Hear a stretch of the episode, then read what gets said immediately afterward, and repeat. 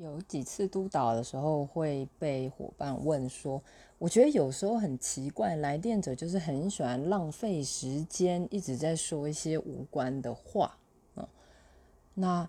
如果你曾经也有这样的想法的话，可以好好思考一下这句话哈，因为我觉得在呃不管是接线或者是咨询里面，来电者有权浪费自己的时间哦，只是浪费自己的时间这一句话到底是什么意思？是从谁的维度开始看的呢？哈，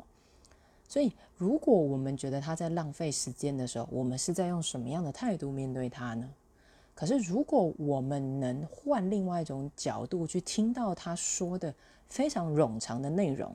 我们是不是可以给他一些适当的回应，甚至适当的小小的截断，再回来用一些开放式问句跟他建立关系？这样子会不会有不同的局面呢？